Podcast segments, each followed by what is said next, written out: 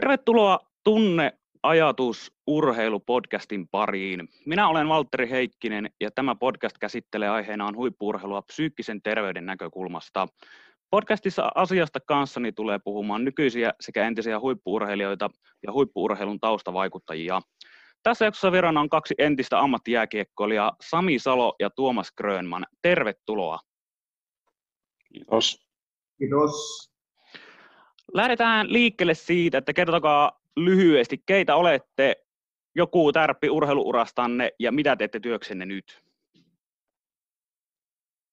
Sami. Oh, Sami. No, mä voin aloittaa. Joo, Salo Sami.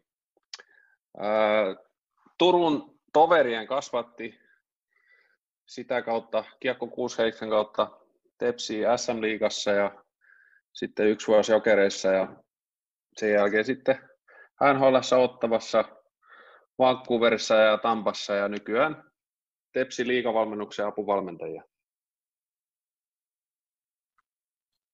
Joo, ja mun nimi on Tuomas Grönman ja meilläkin on vähän yhtenäväisyyksiäkin tässä, tässä uralla. Mulla on se, että jääkiekkuura on lähtenyt aikanaan sieltä Raumalta, Rauman lukko, sitten sieltä Tepsiin. Me Tepsissä me oltiin Samin kanssakin samaan aikaa.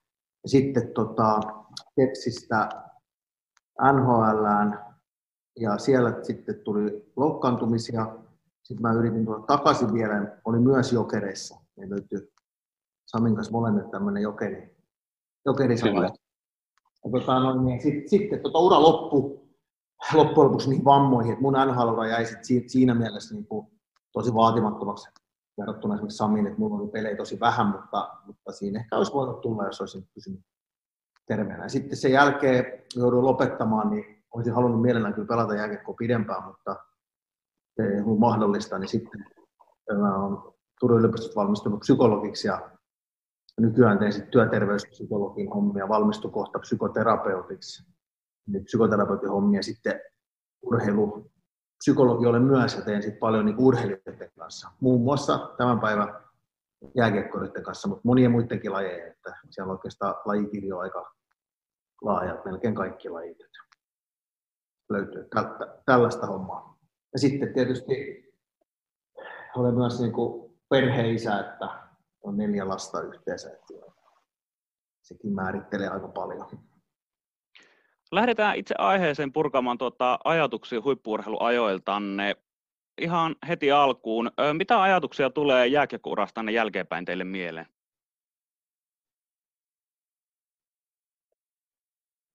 No, jälkeenpäin totta kai tulee tietenkin enemmän mietitty sitä, mitä on saavuttanut silloin, kun pelasi, niin ei niitä hirveästi tullut varmasti arvostettu. Et, et, raskas ja pitkä tie se on, se on ollut, mutta nyt jälkeenpäin katsottuna, niin se tietenkin hieno jälkeenpäin näitä muistoja verestellä siltä tavalla, että silloin, silloin kun itse pelasin, niin ne verestelyt jäi aika lyhyille, lyhyille sillä tavalla. Ja, ja tota noin, niin hienoa aikaa ja kyllä sitä kaipaa edelleenkin, että, että kyllä sitä aikaa pukukopissa kaipaa edelleen, että sitä hajua ja jätkin kanssa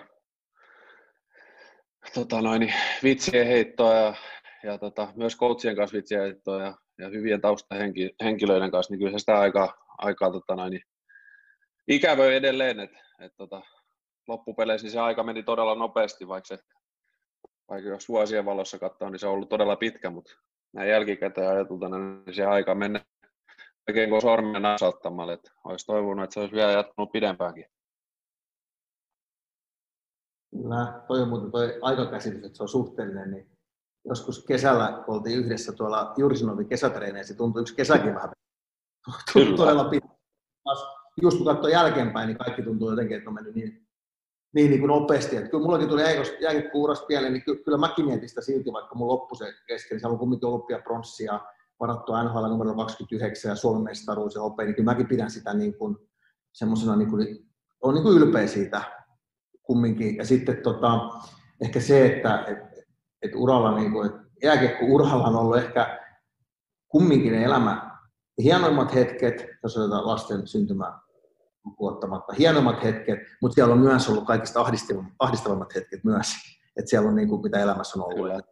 On sinne niin kuin, samaa, että siinä on aika isot kyllä. Kuka oli teidän tärkein tukihenkilö tai verkosto nuorempana juuri huippuurheilun kynnyksellä? Kyllä mä uskon, että se itsellä oli oma isä ja oma äiti oli se varmaan se varmaan ykkönen siinä tukiverkostossa. Sitten ehkä varmaan toisena varmaan niin kyllä se seurakaverit, ne kaverit on myös ollut, että et tota, kyllä mä ne niin ainakin sillä tavalla tukiverkostoksi ainakin itselläni olen kokenut siinä uran alkuhetkellä ja just siihen, kun on tuonne noin huippurheilupari päässyt, että et, ei mulla sillä tavalla ole ketään oikeastaan ulkopuolisia, että ollut sen enempää, että kyllä ne omat vanhemmat ja, ja sitten ne hyvät seurakaverit tai ystävät yleensäkin, niin on ollut ne, se tukiverkosto. Joo, kyllä, ihan, ihan sama juttu, että mulle ehkä, ehkä oli isoveli ehkä kaikkein, kaikkein tärkeä, jos ajatellaan siinä huippuurheilun kynnyksellä, ja sitten nimenomaan isä ja äiti, ja sitten tuo oli hyvin sanottu, että joukkuekaverit, jos mä nyt mietin niin kuin Raumalla, kun mä aloitin liikaa, ja sitten tota, just Tepsissäkin sitä aikaa parikymppisenä, niin kyllä se kaveruus sitä tosi paljon niin kuin leimasi, että jos mä nyt mietin Rintasi Kimmo, mikä on Saminkin hyvä kaveri, niin ne otti se tasetta Rintaset Saastatin Kalle ja kumppanit, oltiin, oltiin, tota, oltiin siellä Raumalla ja sitten kun tultiin Tepsiin, niin sitten täällä oli sitten tämä uusi porukka, kun oltiin aika paljon sama ikäisiä kaikki, että me ollaan Samin kanssakin molemmat 74 syntyneet. Tosi paljon muitakin meidän ikäisiä, niin olihan se semmoista, niin kuin, että kyllä siinä yksi, se jääkiekko oli yksi juttu, mutta kyllä se, kyllä se oli myös se koko kaveriporukka mikä oli tosi merkittävä. Mä olen samaa mieltä. Kyllä mulla on myös nämä tärkeimmät tukia.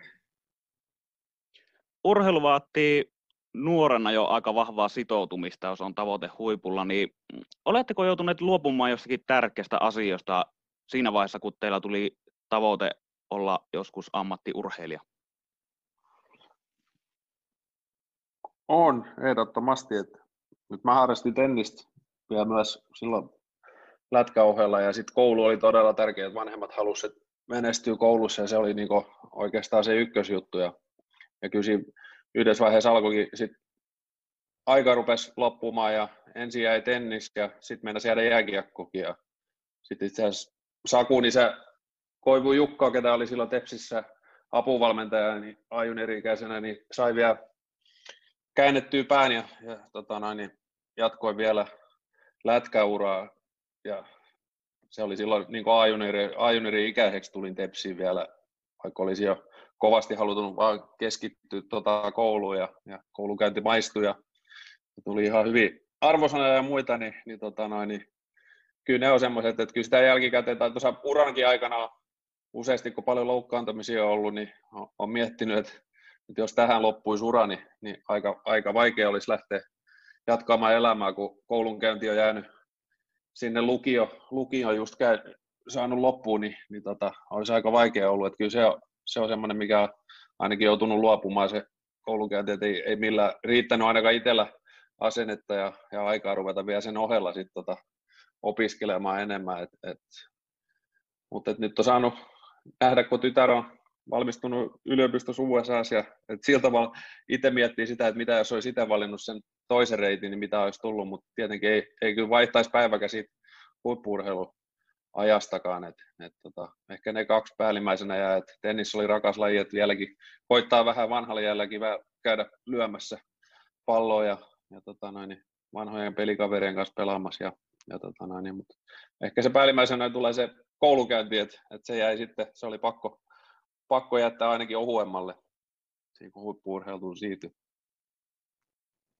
Joo, mulla olisi kyllä sama vastaus, mutta täytyy sanoa, että jotain hyvääkin tästä loukkaantumisesta, että ura loppu kesken, niin, niin se loppu kesken, niin sen takia mä olisin käynyt yliopistoa, että jos mä olisin pelannut yhtä pitkälle kuin Sami, niin ei, ei mulla olisi mitään muuta kuin ei varmasti olisi, tota, että sitten mä vastaisin samalla tavalla, mutta tässä nähdään, että joskus se, mikä tuntuu kaikkein pahimmalta siinä vaiheessa, kun se tapahtuu, esimerkiksi se loukkaantuminen joutuu lopettamaan ja muut jatkaa, niin sitten sit voikin niin tällainen, kun 47 vuotta kohta, niin katsoo taaksepäin, niin sitä ajattelee, että siinä on jotain hyvääkin siinä hetkessä. Että, että se, ja sit, se, mulla oli semmoinen, mun tota, ähm, olin pelaamassa VHL-liikaa semmoista Karana juniorisarjaa 17-vuotiaana. Mä olin yhden vuoden käynyt silloin lukioissa, mä olin niin siellä ja sitten varattiin sen vuoden jälkeen NHL ja se NHL-seuraaja oli muuten Quebec Nordics, kun varas silloin uh-huh. semmoista olekaan enää itse siirtyi Coloradoksi ja näin, niin tota, olisi halunnut, että mä olisin jäänyt sinne, mutta mun isä pakotti mut tota, tulemaan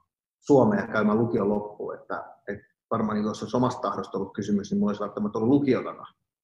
Että, että niistä ehkä, mutta sitten taas toisaalta niin just miettii, että onko jäänyt jostakin, niin miettii, että silloin kun mulla on niitä kavereita taas semmoisia, ketkä ei ole pelannut jääkiekkoa, niin sitten vähän mietti, kun ne meni niin kuin lukion jälkeen just opiskelemaan ja oli semmoista opiskelijaelämää ja mä muistan, kun mä soittelin jostakin farmistakin tai, tai NHLstä, niin sitten olikin silloin, niin so, soitin ja kaverit jossain opiskelijapileissä ja itse jännittää jossain hotellihuoneessa, että saako pelipaikkaa ja huomenna on peli ja mitä olla. Niin välillä tuli se olo, että, että mä jään paitsi tuosta niin heidän niin nuorten elämästä, mutta sitten taas toisaalta niin ymmärsin, että sitten on taas saanut paljon sellaisia taas, että ne taas ajatteli ihan toisinpäin, että vitsi kun hienoa, että sä oot siellä ja näet maailmaa ja kaikki näin.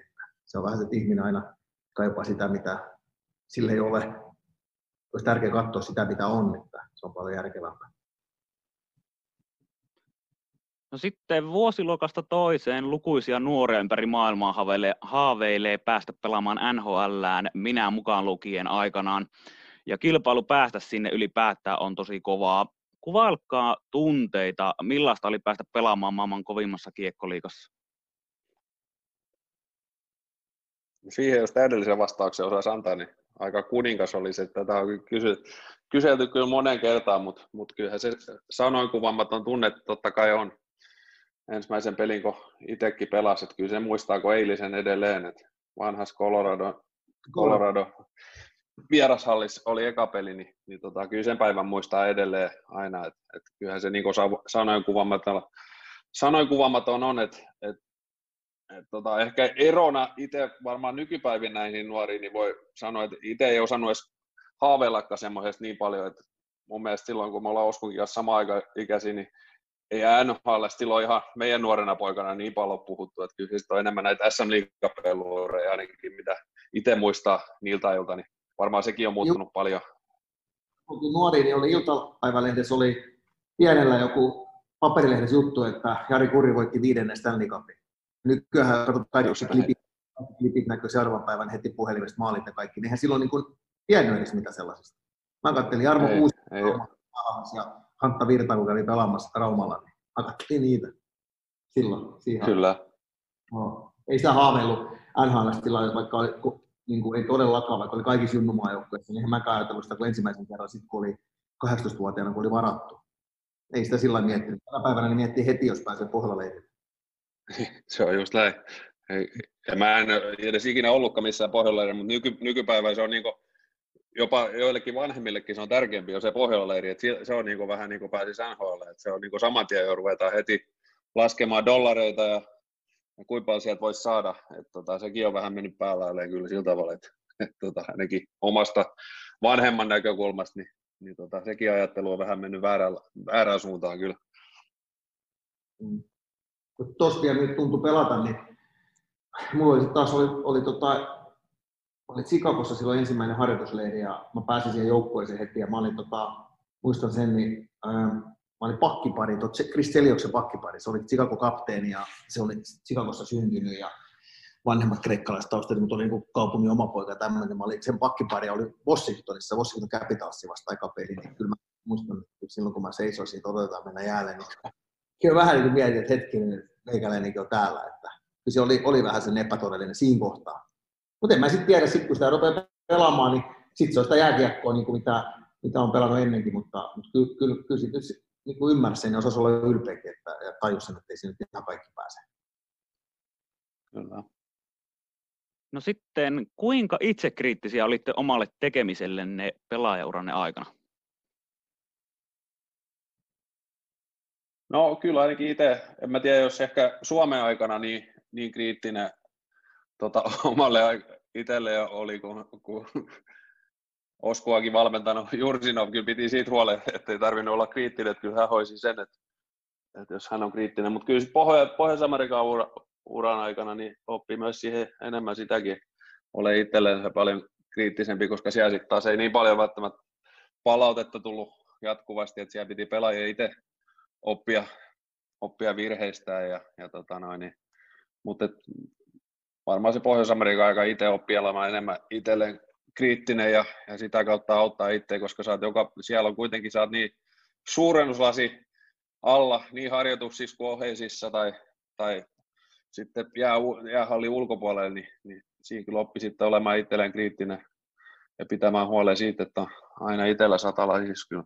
Että siellä tuli niin nopeasti kyllä lähtö, lähtö jonnekin muualle, farmeihin tai muille oppi sen, että, että tota noin, niin jos, jos ei päässyt itse nopeasti niistä omista virheistä kiinni, niin, niin sen oppi sitten sen kautta, että tuli, vaikka itselle hirveästi tullut farmien kokemuksen, oppi sen muilta, muilta pelimiehiltä sillä tavalla, että näki, miten, miten tota, näin nopeasti se, että ei siellä hirveästi selitelty, että miten, miksi ja miksi tapahtui näin tai miksi teit noin, että, että, kyllä sitä ainakin itsellä se alkuaikana siellä niin oppi siihen nopeasti, että tämä pitää itse hoksata tilanteet aika nopeasti. Joo, kyllä mä, mäkin olen tota, kyllä niin kuin, tavalla, vaikka mulle on niin kuin, ehkä semmoinen rennomiehen maine ja niitä juttuja ja tällaista kaikkea, mutta kyllä muakin silti elämässä on aika paljon semmoinen aika vaativa ollut itselleen ja semmoinen itsekriittinen ja se, se on, se on niin kuin, tässä Sami kuvasi sitä hyvää puolta siinä, että se vaatimus itsekriittisyys se on todella tärkeää. Et yleensä, ja sitten jos ajatellaan nyt, kun työskentelee huippurheilijoiden kanssa, niin huippurheilussahan on ihan yliedustettuna semmoinen liiallinen, liiallinen itsekriittisyys ja liiallinen vaativuus, koska siinä on se, että, että silloin kun ne tekee paljon lajitaitoja, paljon fysiikkaa, vaatii itseltään, niin tulee huippuja. Mutta sitten se liiallisuus siinä hommassa on se, että sitten siellä on myös yliedustettuna tuolla huippuurheilussa, niin siellä on myös ahdistus ja masennus, koska sitten siinä on se, että ei, ei osata niin kuin ikinä oikeastaan rentoutua, ei osata nauttia silloin, kun on onnistunutkin, niin ne ovat huuhet. Et, et ei, ainakaan paljastunut huonoksi, että ja sit jos menee vähän huonosti, niin tulee hirveä itseruoskinta, ettei pystykään niin päästä irti ja nollaamaan. Sitten sit voi tulla se, ikään kuin se paine kasvaa liian isoksi. Tämä, tämä ihan niin kuin näissä, näissä niin urheilupsykologian tutkimuksissa ja ohjelmissa on sisällytty, niin kuin harjoitellaan itsemyötätuntoa, niin kuin, että tarkoittaa sitä, että monet urheilijat, kun se rupeaa kertoa, että tuolle kämpäpällä, että ruvetaan harjoittelemaan itsemyötätuntoa, niin se sanoo, että alkua sanoi, että ei, tähän on mun vahvuus, tämä sisukku ja tämmöinen, ja että, että en mä rupea mitään niin tekemään vasemmalla kädellä. Se ei ole, se ei ole löysäilyä se itsemyötätunto, se on sitä, että sä voit olla edelleen se vaativa itselleen ja kriittinen, mikä kuuluukin olla, voit olla hyväksi. Mutta sitten kun asiat ei mene niihin, kuin sä toivoisit, niin sä osaat siinä kohtaa suhtautua itsesi myötätuntoisesti, etkä vaan hakkaa sitä raippaa selkää niin kuin koko ajan. Ja sitten sulla on se mahdollisuus myös nauttia siitä urasta. Koska et, et jos sä sit oikeasti voitat vaikka olympiamitalli, sä voit olla iloinen, mutta se on, se on oikeasti nähty, että moni huippuudella voi olla, että ihan hetken ne on vaan iloisia, ja taas pitäisi mennä uudelleen ja uudelleen. Sitten voi olla just se, että ei uralla ole kerennytkään nauttimaan. Muun muassa Koivu Saku on tästä puhunut niin kuin ihan avoimesti, mä jutellut, että sanoi, että häntä kaduttaa se, että olisi pitänyt nauttia enemmän niin kuin uran, uran aikana. Vaikka tuli isoja menestyksiä, niin aina oli vaan vähän se kohdistus päällä se, se kriittisyys on hyvä asia, mutta siellä pitäisi olla siinä lisäksi myös sellainen itsemyötätunto, että osaa myös niin kuin, olla sit armoillinenkin, niin sit, kun se sitä vaatii. No, se on hyvä pointti. Joo, tämä on munkin mielestä tosi tärkeä asia, tämä, että mä oon itsekin niin pelaaja, pelannut kuitenkin niin sille ikäluokkana tasolla ja muuta, että niin kuin sitä kyllä näkee. Ja nuorissa ehkä, en tiedä onko se teidän aikana ollut minkälaista, mutta nykynuorissa varsinkin näkee tosi paljon. Joo, ja sitten jos sä menet, mä teen myös työterveyskysyokin hommia, niin jos sä ajattelet tämmöisiä työuupumusta, työmaailmaa, tai sitten ihan kun valmentajien työnohjaaja, kun on valmentajia, niin siellä kanssa se on niin tärkeä se, että, että sä osaat myös niin olla armollinen itselle. Sitten sielläkin se, että, että, että, että kun tavallaan kun joku menee vähän pieleen, niin ainut ratkaisu on aina, että mä teen vielä vähän enemmän. Sitten kun tuntuu vielä huonommalta, mä teen vielä enemmän, mä väännän kaasua. Tuntuu vielä huonommalta, mä väännän lisää kaasua, kun ehkä pitäisikin siinä kohtaa vähän levätä tai tehdä jotakin muuta, niin sitten tuonkin näihin uupumukseen, työuupumukseen, mikä muuten valmentajillakin on helposti sen nurkan takana, että, ja sitten muutenkin työelämässä. Tämä on nyt myös meidän niin kuin yhteiskunnassa, tämä on se, niin että suori, se suorittaminen, kun se on niin kuin, se ei ole mustavalkoinen asia, kun se on tärkeää se suorittaminen urheilussa, on tärkeää se vaativuus ja kriittisyys, mutta sitten täytyisi tunnistaa ne kohdat, milloin pystyy, niin kuin, että nyt täytyy olla armollinen itselleen ja myös niin kuin, olla myötätunnon itseään kohtaan jossain kohdassa. Se on ihan hyvä pointti, niin kuin itselläkin tasan valmentajana oppinut paljon kanssa semmoisia asioihin, mitä ei itse pelaajana edes kokenut. Esimerkkinä nyt vaikka puhutaan, en nyt muista ketä oli pelaaja, mutta kuitenkin niin puhutaan, että pelaaja, ketä on semmoinen 0 plus 0 tai 10 pistettä maksimissaan kaudella, niin sitten kun hänen kanssa keskusteli, kun homma ei oikein pelittänyt niin normi, normipeliä, sitten ilmeni niin ihan keskustelussa ilmeni, että hän ottaa niin paineen siitä, että kun hän ei tee pisteitä, vaikka hän on ikinä koskaan uralla edes tehnyt pisteitä. Niin kuin hän... Odotan edes sitä, että se on aina positiivinen plussa, jos tulee joku piste. Niin, just näin. Itsekin koki sen niin uralla, että se on, sit, se on enemmän niin oli, niin kuin, oli kriittinen siitä, että miten se pelisuoritus ei vaan niin, että mikä se tulos on, vaan se, että mikä sun se suorittaminen oli. Että siinä se on, huomaa hyvin, että kuinka paljon niin kuin, on eroavaisiksi kanssa niin pelaajissa ja eri tavalla on omat niin kuin erilaiset kriteerit tai mistä sä oot kriittinen. Että jotkut, jotkut on pisteistä, vaikka ei ole koskaan niitä tehnytkään, niin silti ne voi, se kasaa sitä kuormaa lisää. Ja vaikka ei, mutta sekin taas hyvin niin kuvastaa sitä, että myös valmentaja, kuin, kuin tärkeää se on, että ne keskustelee pelaajien kanssa, koska että tämmöisiä niin muuten pääse kiinni yhtään, jolle sä keskustele pelaajien kanssa. Kyllä, ja just se pystyy olemaan niin ikään kuin kriittinen niihin asioihin, mihin pystyy itse vaikuttamaan, mutta sitten kun ruvetaan antaa ruoskaa itselle niistäkin mihin oikeasti ei oikein pysty vaikuttamaan, niin se on niin epäreilu itseään Jos pelaa vaikka, kun ei ikinä ole pisteitä, ja jos vaikka rooli on joukkue semmoinen, mistä ei tehdä yleensä pisteitä, niin. sitten se ruoski itse ja sitten kun hän ei tee pisteitä, niin sehän on täysin epäreilu kohtaa, niin kuin, että miksi mä teet täältä kolmoskentästä niin ilman ylivoimaa niin tehopisteet pakipaikalla. Kyllä. Kukaan tee. Tämä on just kyllä, että se, just on hyvä pointti, että se oma suorituksen, oma suoritustason tai siihen vaikka, että kuinka läsnä on siinä pelissä tai näin, niin niihin pystyy itse vaikuttamaan, niin niitä kannattaa niin arvioida. Mutta ei sitten välttämättä sitä, että jos kiekko jostain poukkaa tulee miinusmaali tai kaksi miinusta, niin ei se voi.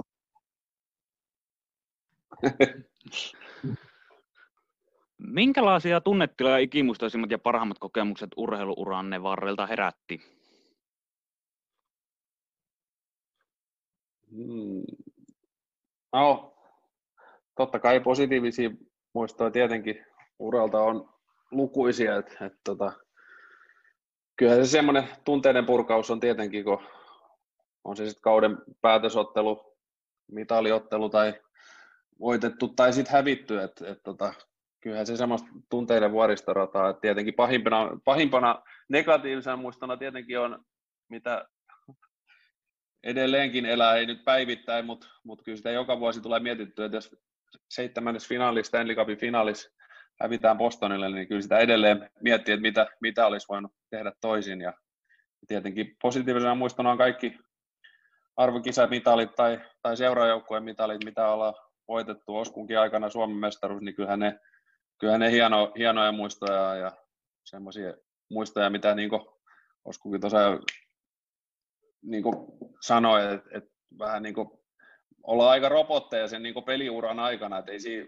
ne voi se hetkellinen hetkellinen ilotunne ja, ja hauskuus olla, mutta kuitenkin se vasta ur, uran jälkeenpäin niin rupeaa arvostamaan ja miettii, että hei, mitä itse näin hienoja niin saavutuksia ja muuta, että, että ei sitä siinä kyllä pelaajauran aikana niin paljon, niin paljon varmasti tullut arvostettua, että oli kyllä aika robottimainen fiilis. Niin kuin Osku sanoikin sitä, että, vaikka olet voittanut, niin sitten saman tien pitää olla naama peruslukemilla, joko jatkuu pelit jo seuraavaa kautta kohti. Että, että, tota, mutta toi nyt on painuvin varmaan itsellä se just muistona totta kai noin arvokisamitalit ja olympialaismitalit, mutta kyllä toi niin 2011 se seitsemäs finaali, niin kyllä sekin edelleen on, joka, joka tota noin, niin silloin tällainen poukkoilee mieleen ja ajattelee, että mitä, mitä se olisi toisinpäin ollut.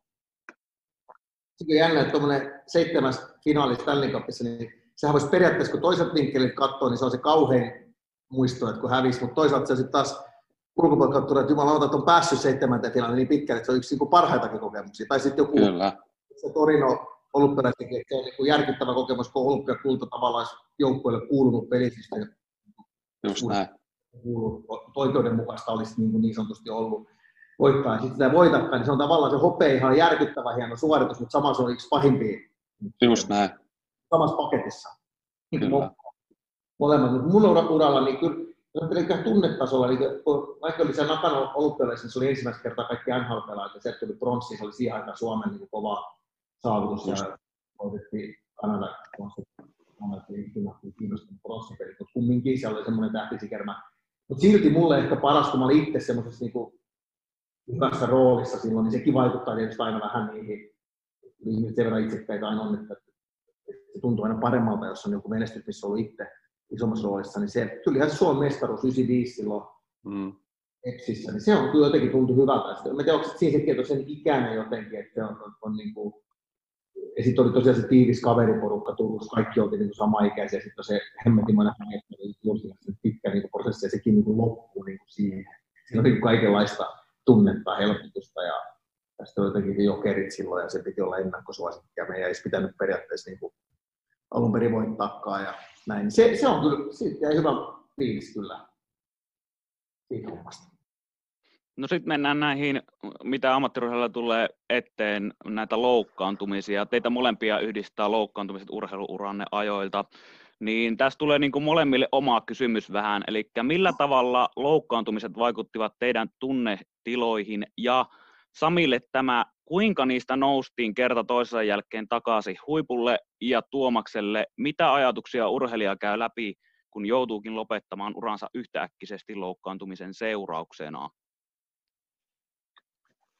Joo, kyllähän niitä tuli, niin kuin sanoit, paljon oli loukkaantumisia ja suurin osa niistä oli useasti semmoisiakin, että ei paljon itse voinut niihin vaikuttaakaan. Ja, ja tota, no niin, mutta paljon sitä on tullut vuosien varrella mietitty, että, että mikä sai aina ite, itsensä tota, no niin, innostumaan siitä takaisin siitä hommasta, koska monet niistä loukkaantumisista oli aika va- vakaviakin, tai siltä vakavia, että niissä meni kuukausia ennen kuin niistä oli niin kuin edes läheskään pientä valoa tunnelin päässä, niin tota, mutta mä oon sitä paljon miettinyt vuosien varrella, ja kyllä mä niin isoimman kiitoksen niin edesmenneelle isä, ketä kuoli silloin 95 vuonna, milloin mäkin vasta nousin niin Tepsi liikamiehistä, milloin mitä äsken Osko puhui, että voitettiin silloin sinä vuonna mestaruus, sit, mitä isä ei koskaan nähnyt, mutta hän kuitenkin opetti niin se työnteon ja sen niin semmoisen periksi antamattomuuden, niin niin ehkä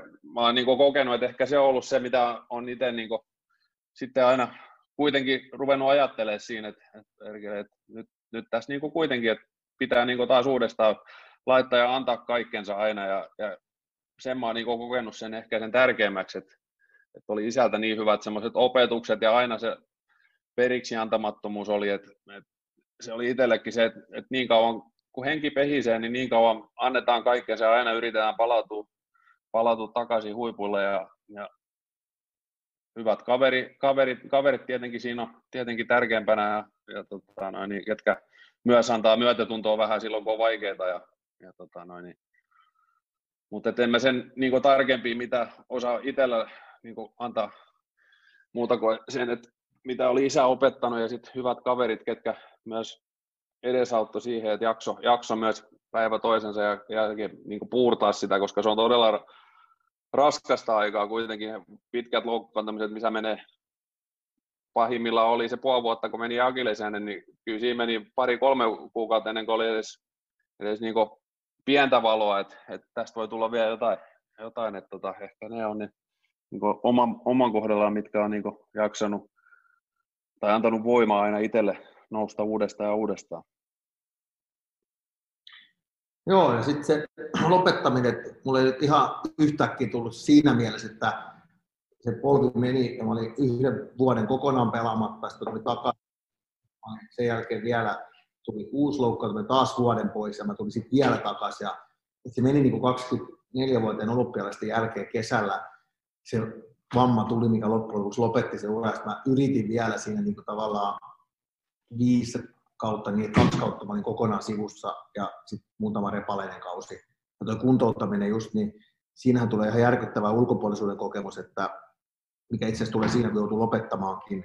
Joutuu lopettamaan, niin oma identiteetti on huippurheilija-identiteetti, mutta sitten sä et voi urheilla, niin sulla on semmoinen niin sanotusti identiteettikriisi, että mä olen huippurheilija, joka ei voi urheilla. Niin sitten mun täytyy kysyä se kysymys itseltäni, että kuka minä olen. Ja sitten kun siihen ei löydy mitään vastausta, niin siinähän tulee se ahdistus. Että mä oon niin kuin, mitä mä oon. Hän mä oon mitään. Koko pikkupojasta siihen asti, kun lopettanut, niin elämä on määritellyt jääkiekko se on määritellyt mun tunnetiloja, että onko mä iloinen, onko mä surullinen, kaikki on niin kuin mennyt sen jääkiekon mukaan, aikataulut, kaikki. Sitten yhtäkkiä se, on se identiteetti vahvasti. Sukulaiset on aina pelaamisesta, kun näkee, että yhtäkkiä sä et pelaakaan, niin siitä tulee se, että ensiksi se arvottomuuden tunne, että, että mä en ole enää niin kuin arvokas, ja sitten siinä tulee ulkopuolisuuden tunne, että mä en kuulu enää mihinkään. Ne on semmoisia ehkä, mitä mä väitän, että on aika universaaleja, että ketä tahansa, kun joutuu lopettaa. Ja se pätee ihan työelämäänkin, että jos sä oot niin ollut tosi työorientoitunut ihminen ja sitten jäät eläkkeelle, yhtäkkiä puhelinen soikkaa ja kukaan ei kysele ja ei olekaan mitään tapahtumia eikä, eikä ole mitään, niin siitä tulee ihan sama, samat asiat niin vastaan. Että, että sitten se ulkopuolisuuden kokemus ja arvottomuuden kokemus. Ja ne, ne tietysti, jos ei niitä pysty ratkaisemaan, niin siinähän sitten on se masennus, mitä kurssi kurkkii siellä olan takana, koska arvottomuuden kokemus on ikään kuin masennuksen takana, että ihminen kokee, että mä en ole niin arvokas. Se on aika usein siellä se masennuksen taustalla. Mutta yleensä totta kai kun aikaa tulee, mulla se ratkesi niin, että eka vuosi olikin tosi vaikeaa siinä, kun ura loppui. Mutta siinä sitten syntyi, kun ensimmäinen lapsi, tytär syntyi, se oli tosi hyvä, hyvä asia, niin, että oli oikeasti jotain muuta mietittävää. Ja sitten mä pääsin siitä sitten vuoden päästä. Oh, jostain sain se voima, että mä päätin, että mä rupean lukemaan pääsykokeisiin. Ja en mä oikein uskonutkaan, että mä pääsen välttämättä. Jotenkin oli nostamassa yliopistomaailman niin alustalle, että siellä on jotain ihmeellisiä ihmisiä. Sitten mä pääsin lukemaan psykologiaa, niin sitten mun tuli uusi identiteetti. Mulle tuli eh, psykologian opiskelija-identiteetti. Mä olin psykologian opiskelija ja sitten mä voin opiskella. Ja sitten mä olin ylpeä siitä, kun näin ihmisiä kysyä, että mitä mulla kuuluu, niin mä saan kertoa, että mä opiskelen psykologiaa. Se ensimmäinen vuosi, kun olin lopettanut, niin, niin tämä pitää muuten sanoa, mikä tunne siinä tulee myös se tunne, mikä siellä taustalla on myös häpeä. Vaikka itse on loukannut, tai siis loukkaantumiseen loppunut uraikäisellä voi mitään, niin joutuu jotenkin häpeämään itseä, että jotenkin huono. Ja sitten ei kehtaisi nähdä kavereita, kun pelaa jääkiekkoa, kun ne muistuttaa siitä, mitä itselle ei ole, ja pelkää, että joku kysyy, että mitä sä nyt teet, kun ei ole mitään suunnitelmia, niin sitten täytyy valheella jotakin, että kaikenlaista tässä on. Mutta sitten kun tuli se opiskelu, niin sitten se niinku ratkesi. Et noin on ehkä mitä siihen lopettamiseen, kun se loppuu kesken, niin, niin liittyy se arvottomuuden tunne, häpeä ja sitten riskinä on masennus ja sitten ulkopuolisuuden kokemus. Mutta ne on normaalit tunteet, ne, niistä selviää sitten, kun tulee uutta. No toi on hyvä, kun kuulee ammatti. Kyllä se itsekin vaikka pelasi mittavan pelaajauran ja sitten oli vielä niin tarkoitus jatkaa, mutta tuli itselläkin niin tuli se rannevamma siihen, mihin sitten niin joutui lopettamaan. Niin toi on just hyvä, kun kuulee tällaiset, niin kuin, ei itsekään sitä niin silloin, mutta ihan sama toi, että just kaverit soittelee, että no mik, miksi et sä pelaa ja muuta, niin sitten tulee just tätä selittelyä, vaikka tietää ihan itse täysin jo, että, että tähän se loppu nyt, niin, niin tota just selittelyä ja kaiken näköistä, niin kyllä se aika... Millä nähdäkään niitä, kun tietää, että joutuu vastailemaan, niin sitten helposti mieluummin yksi jossain kotona. Joo, että kyllä siinä aika itselläkin se eka vuosi kyllä oli todella raskas. Sen takia on monille kyllä sanonutkin nyt, että siltä vaikka, ketkä on, pelaa pitkään ja vielä miettii, että pelaako, niin sanonut vaan, että pelaakaa niin kauan kuin vaan pystytte. Että, että, että se on, niin, kyllä. Varsinkin, jolla ei ole itselläkään ei ollut mitään koulutusta eikä mitään, niin kyllä sen tiesi, että sitten aika tyhjän päälle, vaikka olisi ku, kuinka monta miljoonaa olet tienannut, niin ne rahat on aika pienet siinä sitten, että, niille ei mitään merkitystä, koska se on kuitenkin se, mitä on pelannut niin pitkään ja se ilmapiiri ja kaikki, niin kun sä oot siitä ulkona, niin, niin kyllä se, kyllä se itselläkin se eka vuosi oli todella raskas. Ja se olisi outoa kyllä toisaalta, jos ajattelee, niin semmoinen, mikä on ollut niin tärkeää ja sitä on niin paljon tehnyt, ja sitten jos se loppuu, niin jos se olisikin vain semmoinen olankohautus se olisi aika outoa, jos se olisi niin. Että se on aika niin se, tavalla, että se pitäisi ehkä kertoa etukäteenkin, että, että ainakin sitten siinä vaiheessa, lopettaa, että hei, että se on normaali, että voi tulla vähän tämmöinen olo, että ei tarvitse säikähtää, että voi olla vähän, vähän mieli maassa. Että, Kyllä. Se, jos kukaan ei puhu, niin sitten rupeaa luulee itse, että okei, että mä oon ainut, kenen tulee, että ei muiltu tällaisia. Ja vaikka tulee. Joo, ja tämä on tosi tärkeä aihe, ja itse tässä vähän vielä poistan lisää ja puhutaan tästä, eli nythän on uutisissa ruvennut tulle näitä tapauksia, että urheilijat avautuu, että kuinka ura tuntuu, että putoaa tyhjän päälle, tai sitten kärsitte jonkinlaista mielenterveydellistä oireista, esimerkiksi masennuksesta.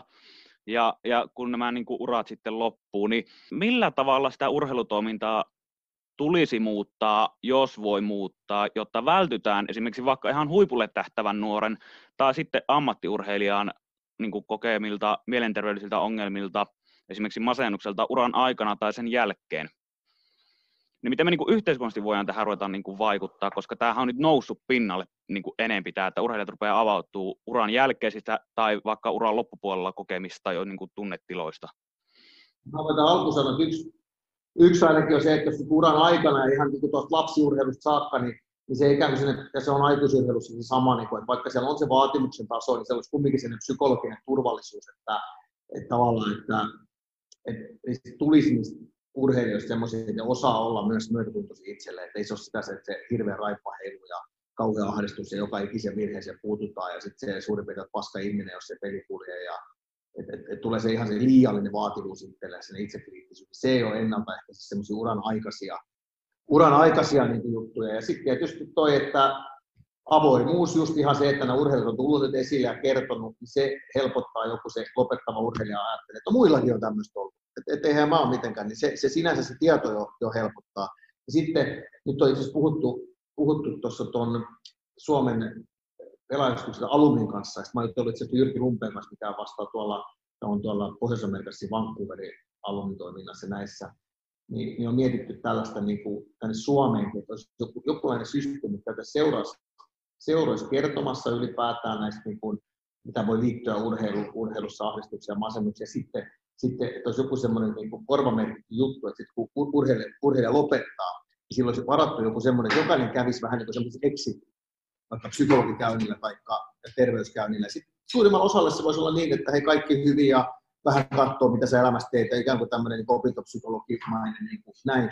Mutta sitten siellä voisi olla muutamia, mitkä, mitkä saat siinä ikään kuin edes pystyisi kertoa, että nyt onkin vähän vaikeampaa.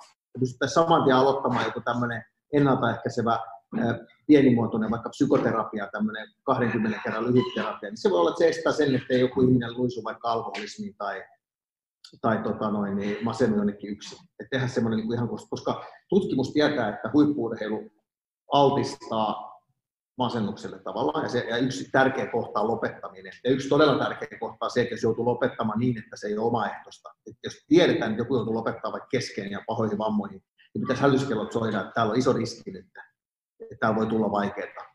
Niin, niin siihen pystyisi se yhteisö tarttumaan niin kuin heti. Et lääkärit nähtiin, kävisi juttelemaan siitä läheten, niin kuin työterveydessäkin, läheten vaikka psykologille sitä asiaa läpikään. Tämän tyylisiä interventioita niin kuin, pitäisi niin kuin saada sinne mukaan. Kyllä mä uskon, että ne, ne niin kuin pikkuhiljaa tulee, että monet asiat niin kuin kehittyy ja parantuu niin koko ajan. Et itse asiassa se valmennustoimintakin siellä junnuissa ja muutenkin, että se on sellaista niin kuin, vaativa täytyy olla edelleen, ei muuten tule mitään, mutta, mutta, tota, mutta että siinä on semmoinen niin kuin inhimillisyys ja jotenkin sitä erottamaan, että vaikka onkin vahvasti se urheilijaidentiteetti, niin että se ihminen nähtäisi niin kuin muutenkin, että se tajuaa, että ei ihan koko mun ihmisyys ole kiinni tuossa mun syötössä tai mun miinus tai tuossa jääkiekossa. Mä... Mutta se on vaikea tietysti. Ja se on muissakin lajeissa ihan sama juttu. Tämmöisiä ah. Kyllä, ja tämä on enemmän varmaan oskualaa, mutta kyllä itselläkin toi sama, niin kuin, varmasti niin nykypäivä jo enemmän näistä niin keskustella, mutta ei varmasti riittävästi. Et, et ehkä mäkin näkisin toi just sama, mitä Osku sanoi, että kun tulee, tulee se päätös lopettamisesta tai muuta, että kun kaiken näköisiä niihin sopimuslappuihin ja muuta kuitenkin niitä, niitä tota ehtoja ja muita, että jos vain rahat riittää, niin ehkä se olisi yksi varmaan mahdollisuus, että sinne jo laitettaisiin semmoinen kloosi, että jos loppuu ura tai päättyy loukkaantumiseen tai muuta, niin sut pakotettaisiin periaatteessa sen päätteeksi niin vielä menemään just tällaiseen johonkin niin työterveyden tai jonkun varmistettaisiin sillä, että, että se kaveri ihan oikeasti tietäisi sitten, että, että miten niitä asioita käsitellä. Niin ei itselläkään ollut mitään, on aina ollut muutenkin jo vähän vastahakoinen käymään lääkärissä tai muualla, niin jakamaan tunteita, mutta jos pakotettaisiin siihen sen, sen ehdoilla, että sä kuitenkin oot huippuurheilija, niin kaiken näköisiä klooseja laitetaan, niin, niin miksei sinne voisi sisällyttää myös tämmöisen, että jos tulee Oikein hyvä. Ja sitten siis on se, että sekin kun sit se menisi sinne niin ihan siitä, että joku kertoo siellä, että tällaisia, tällaisia tunteita voi olla odotettavissa. Ihan sekin niin. vaikka, että, niinku, että sit, sit, jos sulle tulee näitä ja näitä, niin tässä on reitit, mitä, mihin sä voit ottaa yhteyttä. Se, se riittää. Ja sitten on semmoista mietitty, että vähän jos olisi vaikka entisiä pelaajia alumnitoiminnasta, niin voisi kevyesti kouluttaa johonkin asioihin, niin ne voisi olla semmoisia, kun ihan vaan ottaisi yhteyden, kun joku lopettaja soittaisi niin. ja kävi juttelemassa ja kertoisi vähän. Ei sitä välttämättä ollut mitään niin terapiaakaan, mutta sitä voisi olla tarvittaessa, jos huomaa, että se menee siihen. Mutta suurimmalla osalla ei välttämättä sitä tarvitsisikaan, mutta olisi vähän semmoinen joku kontakti, että jää sitten sinne niin yksi lukemaan kotiin tekstitvltä. No nyt enää ei varmaan ole tekstitvltä, mutta lukee tekstitvltä, että siellä lukee ura loppu. kyllä. Sitten onhan noin, jotkuhan noin, eikö Jakke ja noin, nehän on semmoisen perustanutkin se joku firma, että noin, noihan on todella hyvin just noin tuommoiset jutut, mitä ne on, että miten urheilija saadaan uudestaan työelämään tai muuta, niin on ihan oikein se suuntaan kanssa juttuja, mitkä, mitkä edesauttaa huippurheilijoita sitten löytämään ehkä uuden uraa myös sen jälkeen, mutta, mutta varmasti toi on sitä tärkeä mitä ollaan puhuttu, että, että saadaan ne. Hyvän aikana se, se uskalletaan niin kuin puhua, että huippurheiluhan kuuluu tai urheilun kuuluu eetos, että, että urheilijat on vahvoja ja, ja jos väsyttää tai pelottaa tai surettaa, se on niin jotenkin mukama niin heikkoutta, niin sen takia sitten kukaan ei niin puhu ääneen, niin sitten se tietenkin ahdistaa vielä enemmän, kun joutuu niin kuin feikkaamaan, että jos pystyisi niin kuin ihan avoimesti puhumaan jostakin asioista jo, niin se tietenkin vähentää sitä, että sitten ei välttämättä kehity mitään masennusta tai ahdistusta, kun pystyy jo niin kuin nopeasti sanoa, että hei, mulla on vähän vaikeaa nyt tai jotakin. Mutta siinä on vähän sitä semmoista, että urheiluun kuuluu se, että pitää olla, niin kuin, ei saa näyttää sitä, että ei oikein jaksaisi mikä on tavallaan toki ainakin omasta mielestä tosi erikoista, koska kuitenkin sillä on niin iso vaikutus siihen esimerkiksi sun urheilusuorituksiin. Kyllä, kyllä. kyllä. No sitten loppuun. Psyykkinen terveys ja huippuurheilu. Jotain kommentteja ja näkökulmia, jos tulee mieleen. Ja voisi ehkä riipasta vähän vielä myös tuota mediaa, teidän suhtautumista mediaa uranne aikana uran jälkeen mitä ajatuksia nämä herättää? Joo, no siis no toi psyykkinen terveys, niin, niin kuin, kyllähän se niin kuin, vasta mäkin olen oppinut sitä niin kuin arvostamaan vasta kun, niin kuin, uran jälkeen sieltä vaan kun on siirtynyt valmennushommiin ja, ja sieltä vaan niin kuin, osannut arvostaa myös valmentajiakin enemmän, enemmän sitä, että kuin, minkä suuren niin kuin, asioiden kanssa ne joutuu painimaan, että ne ei pelkästään joudu painimaan sen, sen kanssa, että se peli, peli kulkee, vaan nykypäivänä joudutaan myös painimaan, miten, miten se pelaaja itse asiassa ja henkilö voi itse asiassa. Ne on itse asiassa on siellä vaakakupissa melkein yhtä tärkeitä kuin ne itse ne pelisuoritukset. Et, et, tota noin, niin, kyllä se on niin tosi tärkeää, että ei, ei sitä niin uralla itse et osannut näitä edes niin sillä tavalla ajatella sen enempää. Et, et nyt, nyt vasta niin valmentajana sitä on oppinut ymmärtää, että kuinka paljon se on, kuinka tärkeää se on se, se valmentajan kanssakäyminen niiden pelaajien kanssa, niin tietää oikeasti, että miten, voi, miten ne pelaajat voi, että, että ne saataisiin suorittamaan myös parhaimmalla mahdollisella tavalla. Että, että se on kuitenkin hankala, hankala tota noin, niin saada sitä parasta siis pelaajasta, jolle sä muuta kuin vaan koko ajan sitä raippaa lyö sinne, jos sä koko ajan sitä lyöt sinne selkään ja sä et kuitenkaan pysty niiden kanssa keskustelemaan ihan oikeasti oppimaan ihmisenä ja, ja jopa tunnistamaan ne tilanteet, että milloin se pelaaja voi huonosti tai muuta, niin kyllähän noin niin tosi tärkeitä, tärkeitä asioita. Et mikä se toinen, toinen pointti oli siinä, sanoit? Niin, sitten ihan ylipäätään toi niin kuin media. Et sieltähän kanssa annetaan niin. aika monesti käsitystä urheilijasta, luodaan joku tietynlainen kuva siitä, mitä ajatuksia teille herättää Joo. esimerkiksi teistä julkaistut ura-aikana, uran jälkeen julkaistut niin kuin, uutiset? Tai no, no en mä, siis, mä oppisin Pohjois-Amerikan, Pohjois-Amerikan aikana oppisin vain joukkuekavereilta sen, että että median seuraamisesta ei ole, siitä on enemmän negatiivista kuin positiivista, niin mä oppisin sen, sen tota noin, niin lukuisten loukkaantumisten aiheuttamana, että, että muistan hyvin yhden jutun Vancouverin Sanin koko urheilusivu kannessa, missä oli must, musta laitettu sellainen kuva, missä oli kaikki sen aikaiset siihen, tai siihen asti tapahtuneet niin loukkaantumiset, mihin oli merkattu, että näin ja näin päällä, niin niin tota, kyllä siinä niin oppisi aika nopeasti sitten, että, että mitä hyötyä mulla on niitä mediajuttuja lukea. En mä saa sieltä koskaan semmoinen, että hei vitsi, mä oon muuten hyvä pelaaja. Kyllä sieltä aika useasti tulee enemmän se, että se huonompi fiilis aina. Että tota noin, niin, mutta että avoimesti mä oon aina medialle puhunut ja, tule, ja tulen jatkossakin puhumaan, jos vielä mediat kysyy, kysyy että ei, ei mulla ole heidän kanssa ollut mitään ongelmia siltä tavalla, mutta itse on vaan sen lukuisten tapahtumien seurauksena ne on oppinut, että aika vähän mä sitten kuitenkin niihin juttuihin, tai rupean itsestäni penkomaan juttuja, että, että tota noin, niin mä oon sen verran siihen, siihen suuntaan kyllä kallella, että en mä ainakaan hirveästi niitä, ja olen kyllä meidän, meidänkin nuori pelaaja, niin sillä tavalla yrittänyt opettaa sitä, että, että, että turhaa ei kannata niihin ruveta niin kiinnittää, että joo, sä heitit hattutempun, niin sä saat sieltä hirveä lisänoste ja sitten kun meneekin huonommin peli ja sieltä tulee huonot kommentit, niin sitten sä menet ihan alaspäin. Et mun mielestä on parempi vaan enemmän keskittyä siihen omaan suorittamiseen ja siihen, että et, tota noin, peli kulkee, kuin se, että sä murehdit, että mitä joku kirjoittaa sitten tota noin, mediassa. Kyllä. Tuomas, summa yhteen vielä psyykkinen terveys ja huippuurheilu, mitä tulee mieleen ja sitten sinun kohdalla tuo median vaikutus?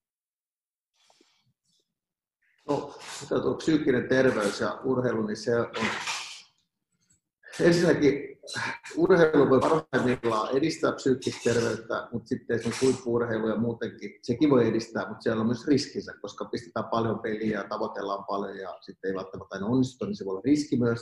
Ja sitten eh, onnistuakseen niin kuin hyvin, varsinkin pitkäaikaisesti, niin on oltava psyykkisesti voida hyvin, niin silloin voi pelatakin, pelatakin hyvin.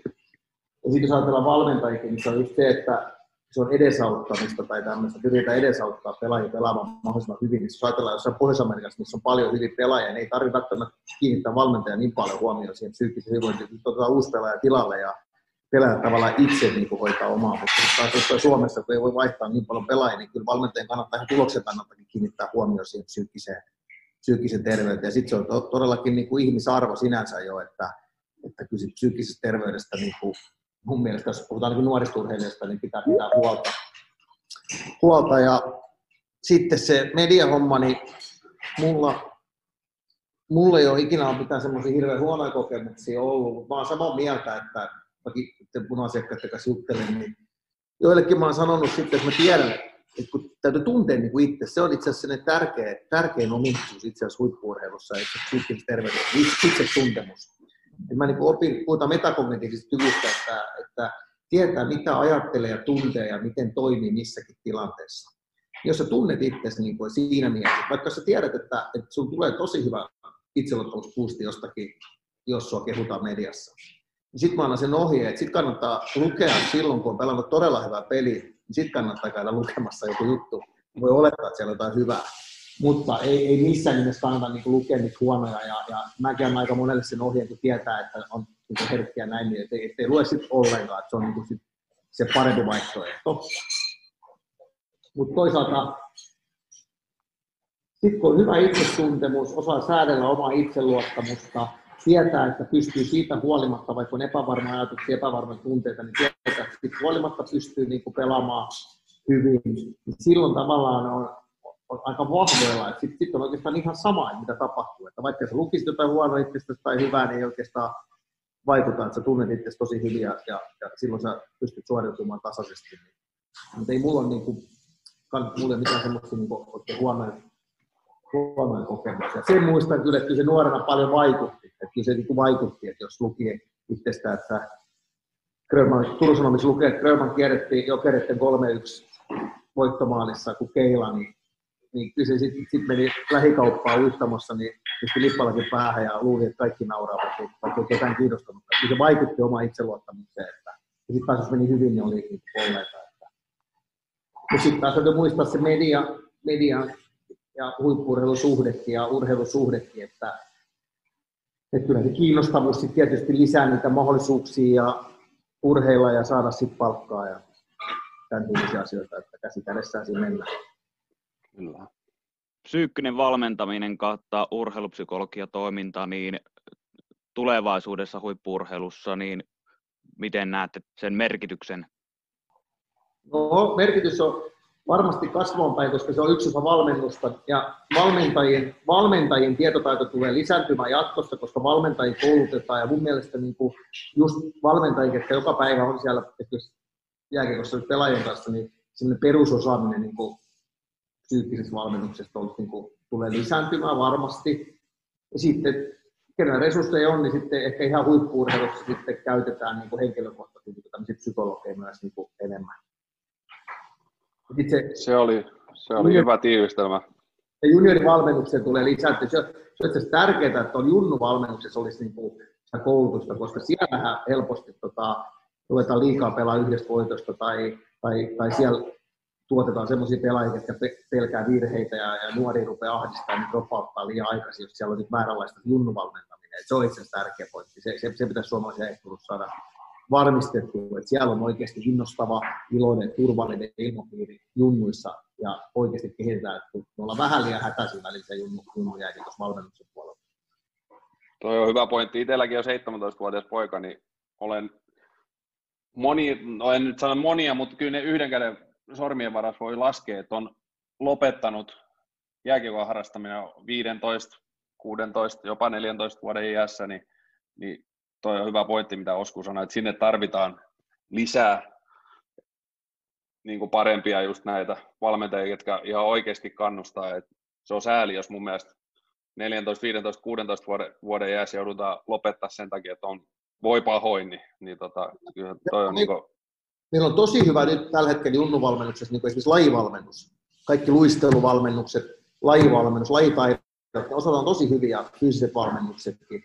Mutta yksi, siinä on yksi, että me, me vähän niin kuin unohdetaan se, että sit se kumminkin arvoisi lukea, että pitäisi rakastuttaa lajiin, pitäisi pitää se ilo, että me ei saataisi mitään noita edellä mainittuja tärkeitä asioita tehdä sen kustannuksella, että siitä tulee liian ahdistava. Että se pitäisi olla kumminkin se hauskuus edellä ja sitten näitä samoja asioita siellä, että mahdollisimman moni pysyisi mahdollisimman pitkään niin mukana. Kyllä. Joo. Me ollaan kuitenkin pieni maa ja, ja sitten sit vasta kun ollaan siinä 18, kun ollaan siellä ihan oikeasti aletaan pelaa ammatiksen, koska silloinhan vasta sitä ruuvia ruvetaan kiristää, niin jos mm. ne on mm. silloin jo nuorena kiristetty, niin, niin sitten varmasti ei ole yhtälö niin hyvä. Mulla on poika, mikä pelaa on tuota U14-joukkueessa ja näissä, niin kyllä tuntuu, että meillä, meillä itsellä oli tuommoista samantyylistä ehkä joskus, kun oltiin 17 18 Mun vähän niin kuin, ei ne tavallaan väärin asioita, mutta on jotenkin niin tosissaan jo niin aikaisin. Sitä vaan pelkää puolesta. Että... Kyllä. Minä kiitän vierailusta ne oikein paljon. Kiitoksia. Hyvä. Kiitoksia.